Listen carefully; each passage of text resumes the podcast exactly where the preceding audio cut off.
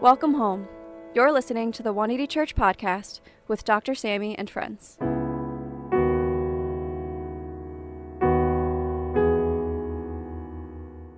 Dr. Sammy D. Kim is a Harvard trained ethicist and co founder of 180 Church NYC. He is a Yale Hastings Scholar at the Yale Interdisciplinary Center for Bioethics and the Hastings Center, where he explores the inequities surrounding health, immigration, and social policies, along with professional burnout. He is also a regular contributor to Christianity Today. For more information, please visit his website at samdkim.com. Welcome to our Sunday service here at 180 Church. Uh, my name is Min Young, and I'll be going over today's community news before we go into the sermon. So, we're officially in the season of Advent. We're in the third week of Advent now, and it's the season in the church where we as a community can reflect on the birth of Jesus Christ together. We're reminded of what that meaning is behind his arrival here on earth. 2,000 years ago and the promise of his return. So, as a church community, we'll be posting the Advent devotional from Sarah Young's Jesus Calling in our 180 Church Instagram handle. So, please follow along as we observe Advent together. Our next announcement is about tithes and offering. If you're a member here at 180 Church, we ask that you remember to keep God in the center of your finances. So please tithe faithfully, which you can do at Venmo, Zelle, Chase QuickPay, or PayPal. If you're a visitor here with us today, we welcome you to our service. Uh, there's no financial obligation to give, but if you'd like to make a donation, you can do so in those methods above. Our next announcement is about our Bible reading group or BRG here at 180 Church. We have an Instagram handle and a Tumblr page at 180BRG where you can follow in and follow and jump in at any time to read the Bible with us. Um, there are regular posts on each channel, so feel free to follow along and get fed with the Word of God. Next up is all the different ways that you can pray with us, We request prayer from our prayer um, team hotline. We invite you to use these resources at 5397 prayer or prayer at 180church.tv. And we also have a house of prayer here in the theater at 1130. So feel free to come in and align your hearts before service starts as Pastor Lydia leads this time. Our next announcement is about our small groups, which are still being held remotely during this time, or mostly remotely. Uh, small groups are where we meet in smaller pockets of community and connect during the week. Our adult groups meet Wednesdays at 7:30 p.m. Young adult groups meets uh, Thursdays at 7:30 p.m. and our college group 180 Fellowship meets I believe in person on Mondays at 7:30 p.m. So if you're interested in getting plugged in, you can come talk to me or any of the greeters in blue.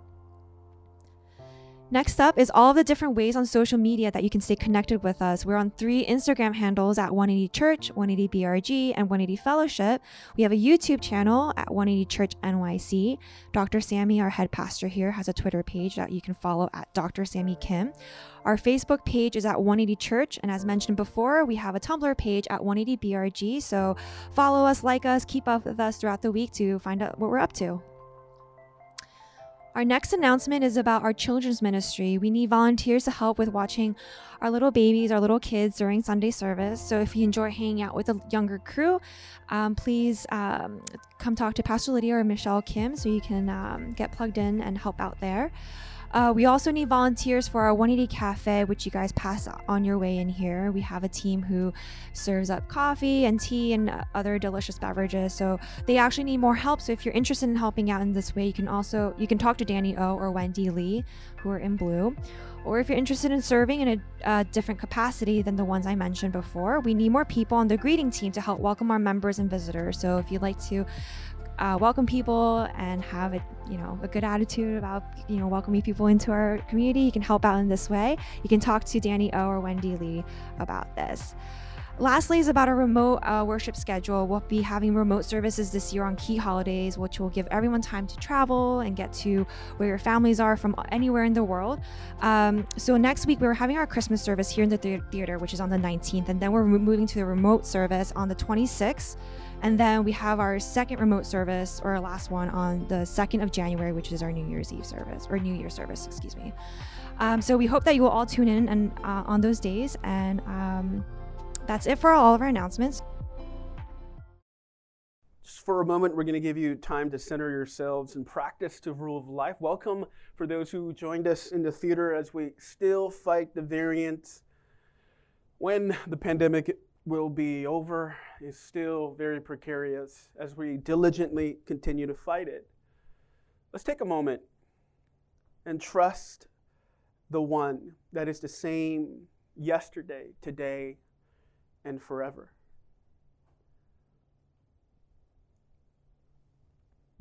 Let's exhale.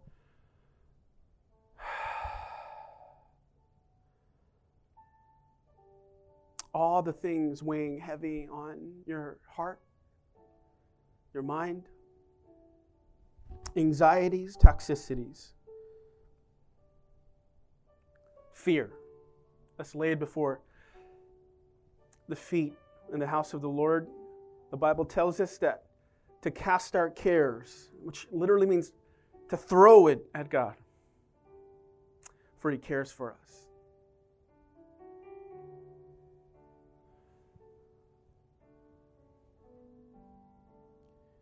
And inhale the presence of God, His transcending peace in His presence. All God's people pray. Amen. Well, welcome to the third week of Advent.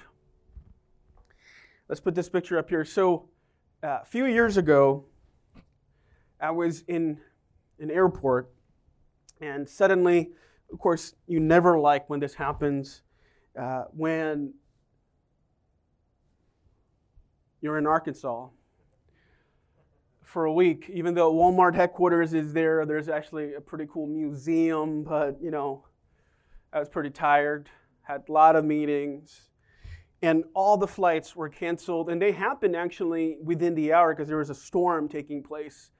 Uh, everyone moving to New York, all the, all the flights were canceled except one flight. And so everybody was really just panicking, and I was already in Arkansas for a week, and the next flight out to New York was three days away. And everybody was complaining. And, you know, I just felt lost at that moment because I didn't see my family for a while. My kids were complaining. They go, Dad, when you're not here, bad things happen. I'm like, thank God. And, uh, and um, you know, and, and I found the flight, one last seat. But it cost thousands of dollars to get out. So here was the risk versus, you know, the, the reward.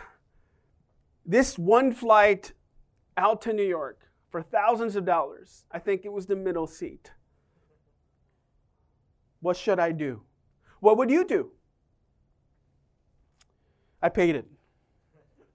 I suffered and endured. People were actually trying to buy the seat from me.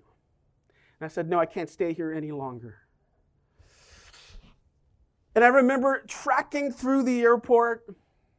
Everybody was, you know, moody. The flight was pretty, you know, turbulent because of the storm pending, and everybody was anxious. So eventually I get to the airport. I see my family, and here I am at home. Put this next picture up here. And, and my boys, when uh, I come back home from a long trip, they usually pound on me. And so this, the, they say that contrast is the mother of clarity. So the suffering I endured in Arkansas was different from the suffering I felt here in the, in the couch many times. But there's a word for it. There's one word that I felt. And that word is joy. Joy is surprising. Tell someone next to you, joy is surprising. Joy is surprising because it's not what you would expect. How did I just pay thousands of dollars? And I'm one of those really, really smart, cheap people that will never, ever pay more than I should or could. I like free. The point system is, I, you know, before there was the points guy, I was that guy looking at loopholes. And so here I'm paying thousands of dollars, hours at the airport, enduring and suffering just to see my family to endure more suffering. but I felt a joy that I haven't felt in a week. Why? Because joy exists in a different plane of reality than in this world. Joy is actually four dimensional. The topography of joy exists in eternity, outside of time and space. It is eternal. And it flows in the presence of God. Today, I want us to understand whether we're seekers or believers or those antagonistic even to faith, understand the nature of joy. And that when people are surprised by joy, everything changes in your life. Because joy, whether you know it or not, is our pursuit. The Bible tells us in Ephesians that before the foundations of the world, He chose us according to His what? Pleasure and will. Because He wanted to and He liked to. Our existence, our inherent ontological existence, was created to compound joy in our lives. That's what we're after, whether we know it or not. Sometimes even sin. And my analogy is always donuts, that's sin for me in my diet. Even what we think of alchemy and what's tempting and compelling in narratives that we find ourselves in that bring despair is our pursuit of joy. And that's why it's critical to understand the biblical framework of joy so instead of wasting our life on what is fleeting, we find what our home, our, the hearts are looking for. And it's in the presence of God, whether we know it implicitly or explicitly. And that's what I want to talk about today. So let's look at this text. And I want to just give you an exposition of the fruit of this fruit of the Spirit. We talked about love a lot in the last few weeks. I want to talk about the inherent ontological virtue of joy in that Ephesians, um, Galatians 5, that fruit, and how we can attain it, and why it's so important for us to learn it. So, look what the writer of Hebrews says. Therefore, since we are surrounded by such a great cloud of witnesses, let us throw off everything that hinders and sin that so easily entangles. Right? And run. And then verse 2 fixing our eyes on Jesus, the pioneer, the author and the perfecter of our faith, the finisher of our faith. And I think this sentence is paramount to understand. What's the first word? After the perfecter of our faith? For. Say that again. For. That's a proposition. What is a proposition? What's this word, the etymology of for mean?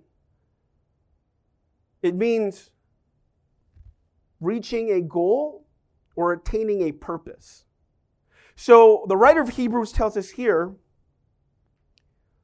faith and all those who've come before us were pursuing this one single goal and purpose.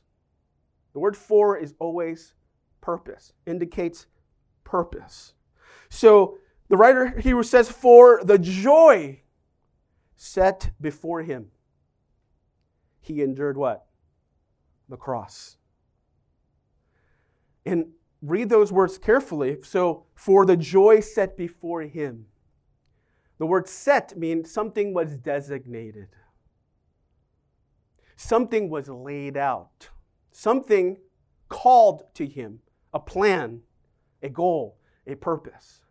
But joy was that purpose. For the joy set before him, he endured the cross, scorning its shame. So the horrific scandalous narrative of the cross was endured because of the joy set before him. But catch this that joy and the purpose to which he was called, what in this text are what? Inseparable. And that's why he was able to endure it. So, calling and purpose and joy are inseparable. Tell someone next to you, inseparable. They're inseparable. So, the biblical framework of joy is always what I, am reminded of what Steven Pressfield says, a legendary writer, Hollywood producer, worked with Matt Damon and Will Smith and others, but also wrote a book the Fires of Hell that's read by West Point, Naval Academy, and it's just a prolific author. In his book, War of Art, not to be confused with The Art of War, he says that resistance, tell someone next to you resistance. Resistance obscures a movement only moving from a lower plane to higher. Resistance only strikes when you are pursuing a calling or evolving to a morally, ethically, or spiritually higher reality. So, if you're in Calcutta volunteering for the Mother Teresa's Foundation and you want to change your career to telemarketing, resistance will give you a pass. Joy exists ontologically, inherently on a higher plane of reality because it exists and rooted in the presence of God, which is eternity in heaven, in His presence. Therefore, if you want joy, there has to be a higher what? Purpose. It won't exist in telemarketing.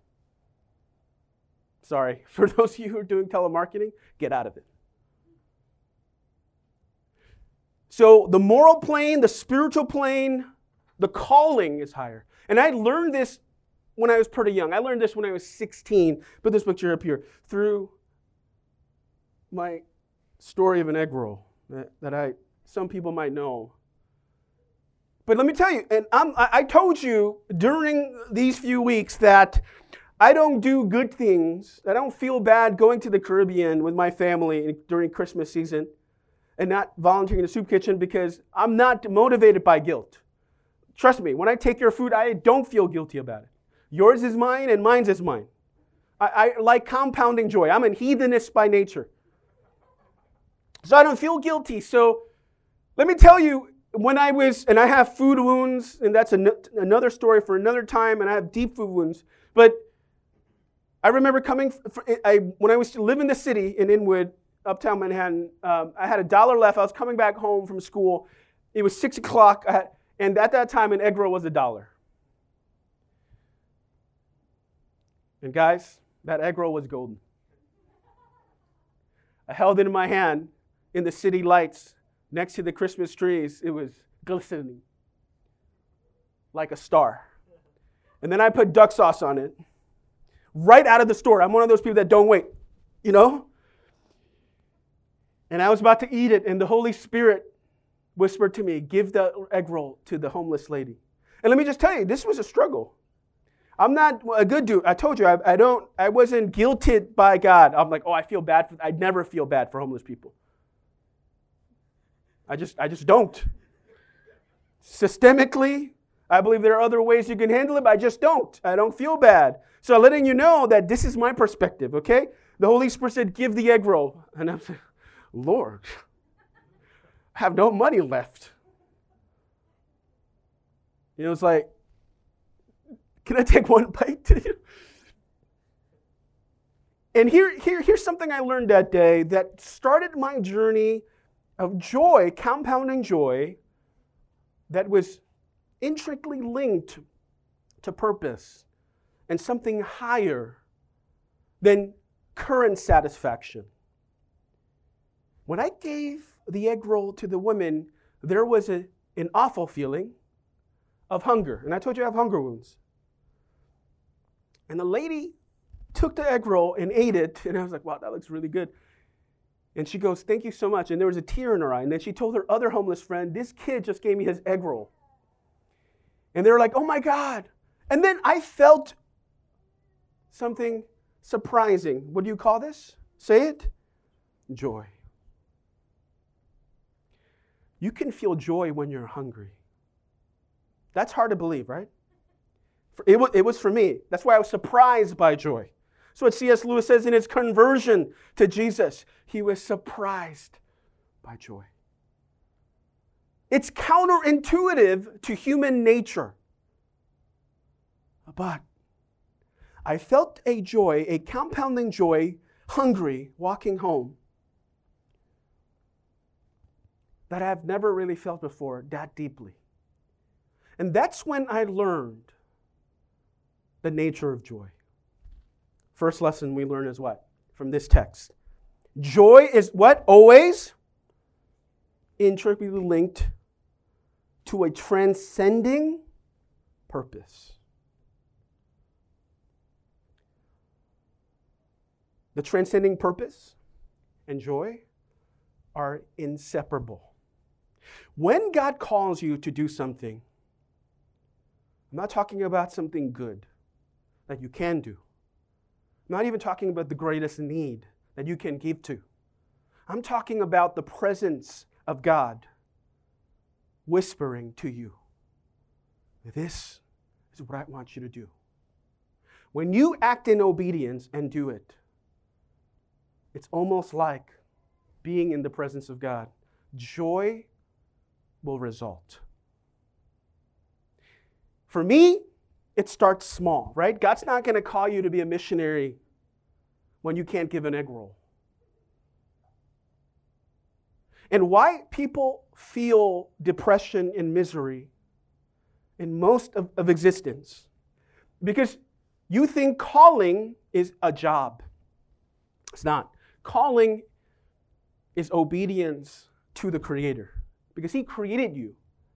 Ephesians says, before the creations of the world, He chose you. Tell someone next, He chose you. Right? He chose you. You're like, well, yeah, yeah, He chose everybody, billions of people. No, no, if you look at the sperm bank, you were millions of millions of millions. I told my son he was a really good swimmer. I'm sorry. I'm sorry, but that's just true. You are special in that sense. You were chosen. You were chosen, appointed, because God wanted to.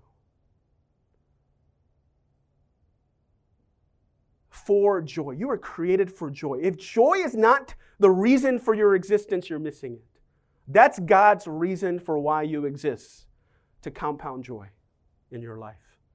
And you can't find can't find joy uh, apart from the presence of God, apart from this transcending purpose. It has to take you to a higher plane.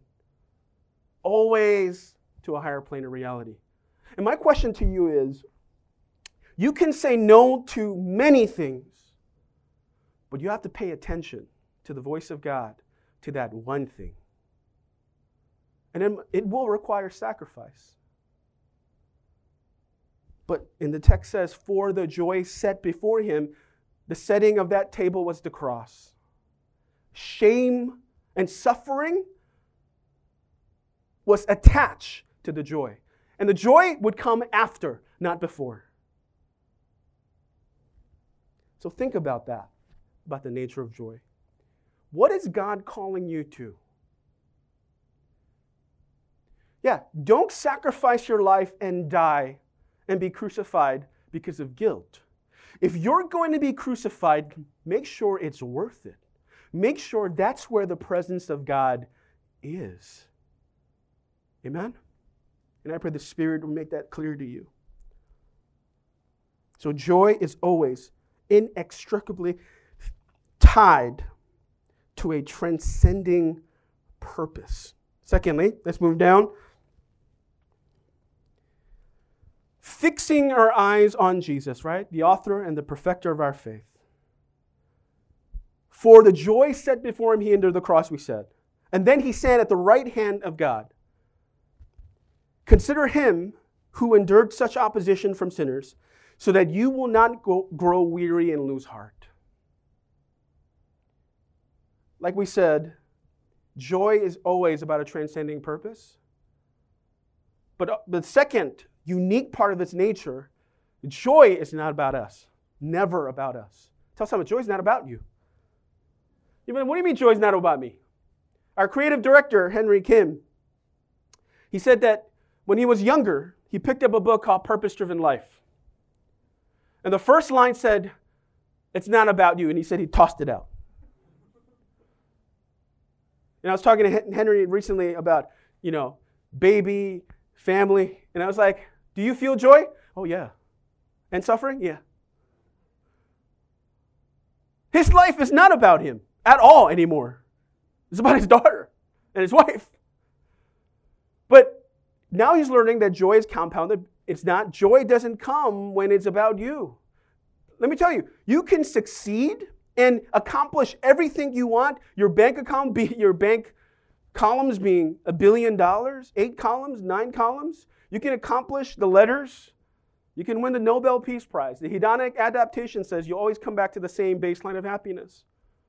Happiness is fleeting because what? It's technically selfish. It's about me. And no matter how much you affirmed, that pleasure will end. But joy is not about us, it's not even attached to us. It's about something else, it's about someone else. It's about, it's always others centered. The cross, did Jesus go to the cross for his health? No, his health was taken away from him. Did he die for his own sins? No, he died for our sins. And that brought him joy. To saved whom and those he loved. He said, I laid down my life for my friends. I was talking to Dr. Andrew Lee about, he said that his colleague, who was another doctor, said, You know, my son just got into MIT. And he said, I should feel joy, but it was more frightening. Because you know how much college tuition is, right? It's like $60,000 a year. How much is NYU? 100 now? And he was saying, Well, now I have three kids now. So if I'm going to send them to college, it's going to cost about 1.5 million. I said, You're really underestimating tuition. It's probably 2 million. So if you have a fourth kid, get another job. But let me just tell you this, and, and that's why he's looking at these investments, ARK, Cathie Woods, and Bitcoin, and Ether. I got to do what I got to do to get these kids. And he's suffering through, enduring through the fear of his kids getting into MIT and Harvard. Cambridge is really nice in the fall. And you know, but, and, and it's like frightening because it's 1.5 million. But let me tell you right now, if when Manny gets into MIT, he'll feel more joy on that day than he felt ever in his life. And, and what is he happy about? Yes, I'm going to pay a million dollars for his education. It's, it's counterintuitive. How does that make any sense? When you have a second child, when we have our second child, I was like, how could we be happy about more responsibility? We have to get more life insurance now. And then when I had to start paying for Josh's seat in the airport. And I try to lie, but oh, he's two in one month. But when you have to start paying, I mean, it's such a little butt. Why do we have to pay? What?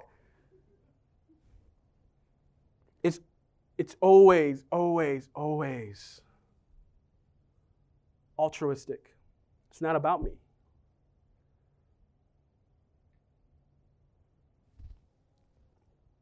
This is what Mark Twain says To get the full value of joy, you must what? Have someone to divide it with. Joy compounds when the goodness and graciousness and the blessings of God flow on others we love. That's when you feel. And you're like, oh, I'm so happy. Why are you so happy?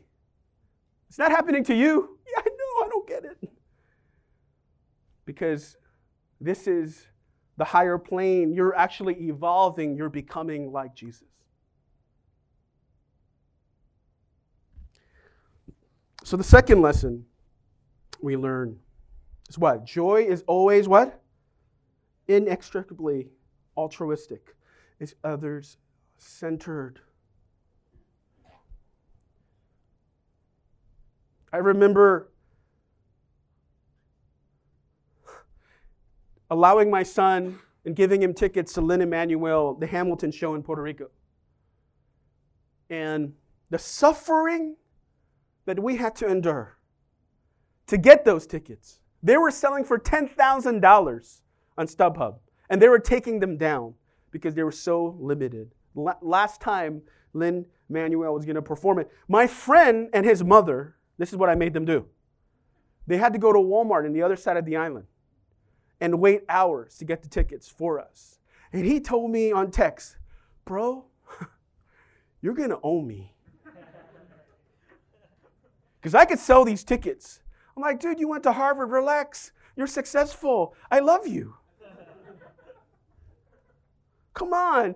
You're come on, you're a good-looking, tall Puerto Rican man. I had to flatter him, you know. He falls for that. That flattery is always, always. So I had to suffer by asking a favor. My friend had to suffer along with his mother because they want to give you one ticket. Going there was a nightmare because I couldn't find the theater. Now I'm thinking, I got my son a present I can't even bring him to. Josh, our youngest son, and my wife had to wait at a mall. so we're all suffering. And then we can't find parking. Then I pull a hamstring running to the theater. And I'm like, Dad, he's like, Dad, we gotta go, we gotta go. And I'm thinking, I should just park this car anywhere. If it gets told to get. Did you see the craziness of a father's mind? And then when I saw the look on my son's face when he saw the show, just in the beginning, something surprised me. What I feel joy. Stand and pray together.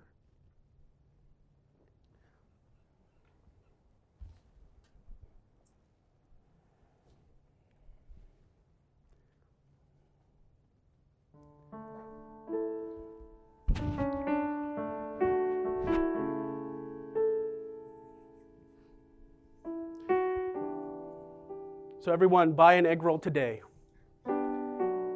And don't give it to anyone if God doesn't call you to give it away. That's the moral of the lesson. The moral of the lesson is not to become good for the sake of goodness.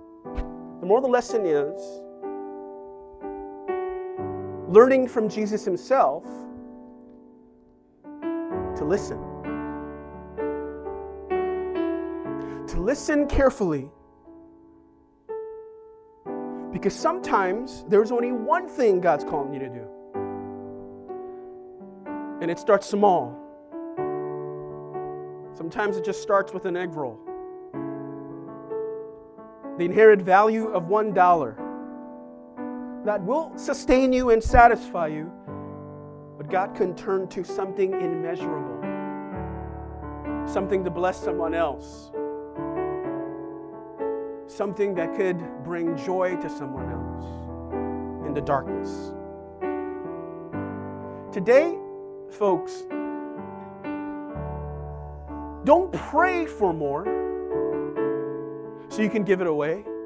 That's missing the point. Pray that we become deeper. Pray that we become more. Pray for greater capacity to listen to know the voice of eternity. Because joy really is God's presence disguised. So you lift your hands with me today, and will you pray to become more right now? To become deeper?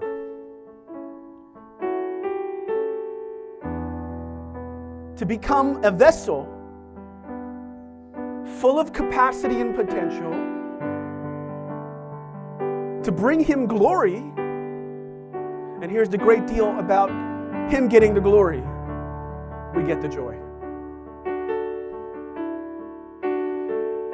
Now, Andy will tell you that all marketing is BS. Because that's his job.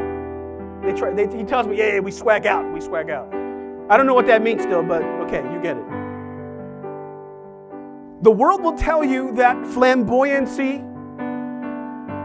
and extravagance and me getting mine is the path to joy. That is completely opposite of the biblical framework. Our Savior came to give his life away, and his reward was the throne room of God, was joy forevermore. Let's pray for that today in this prayer. Let's make this song our prayer. Your kingdom come.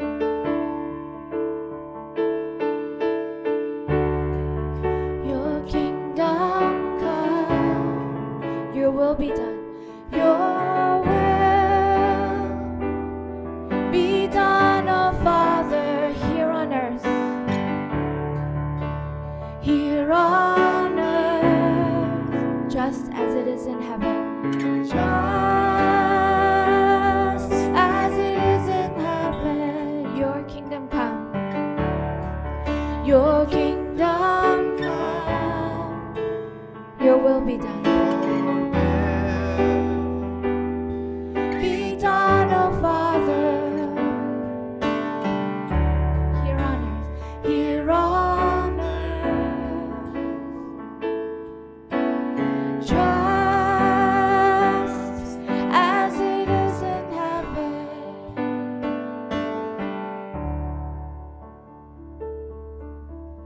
Father, we come before you this afternoon.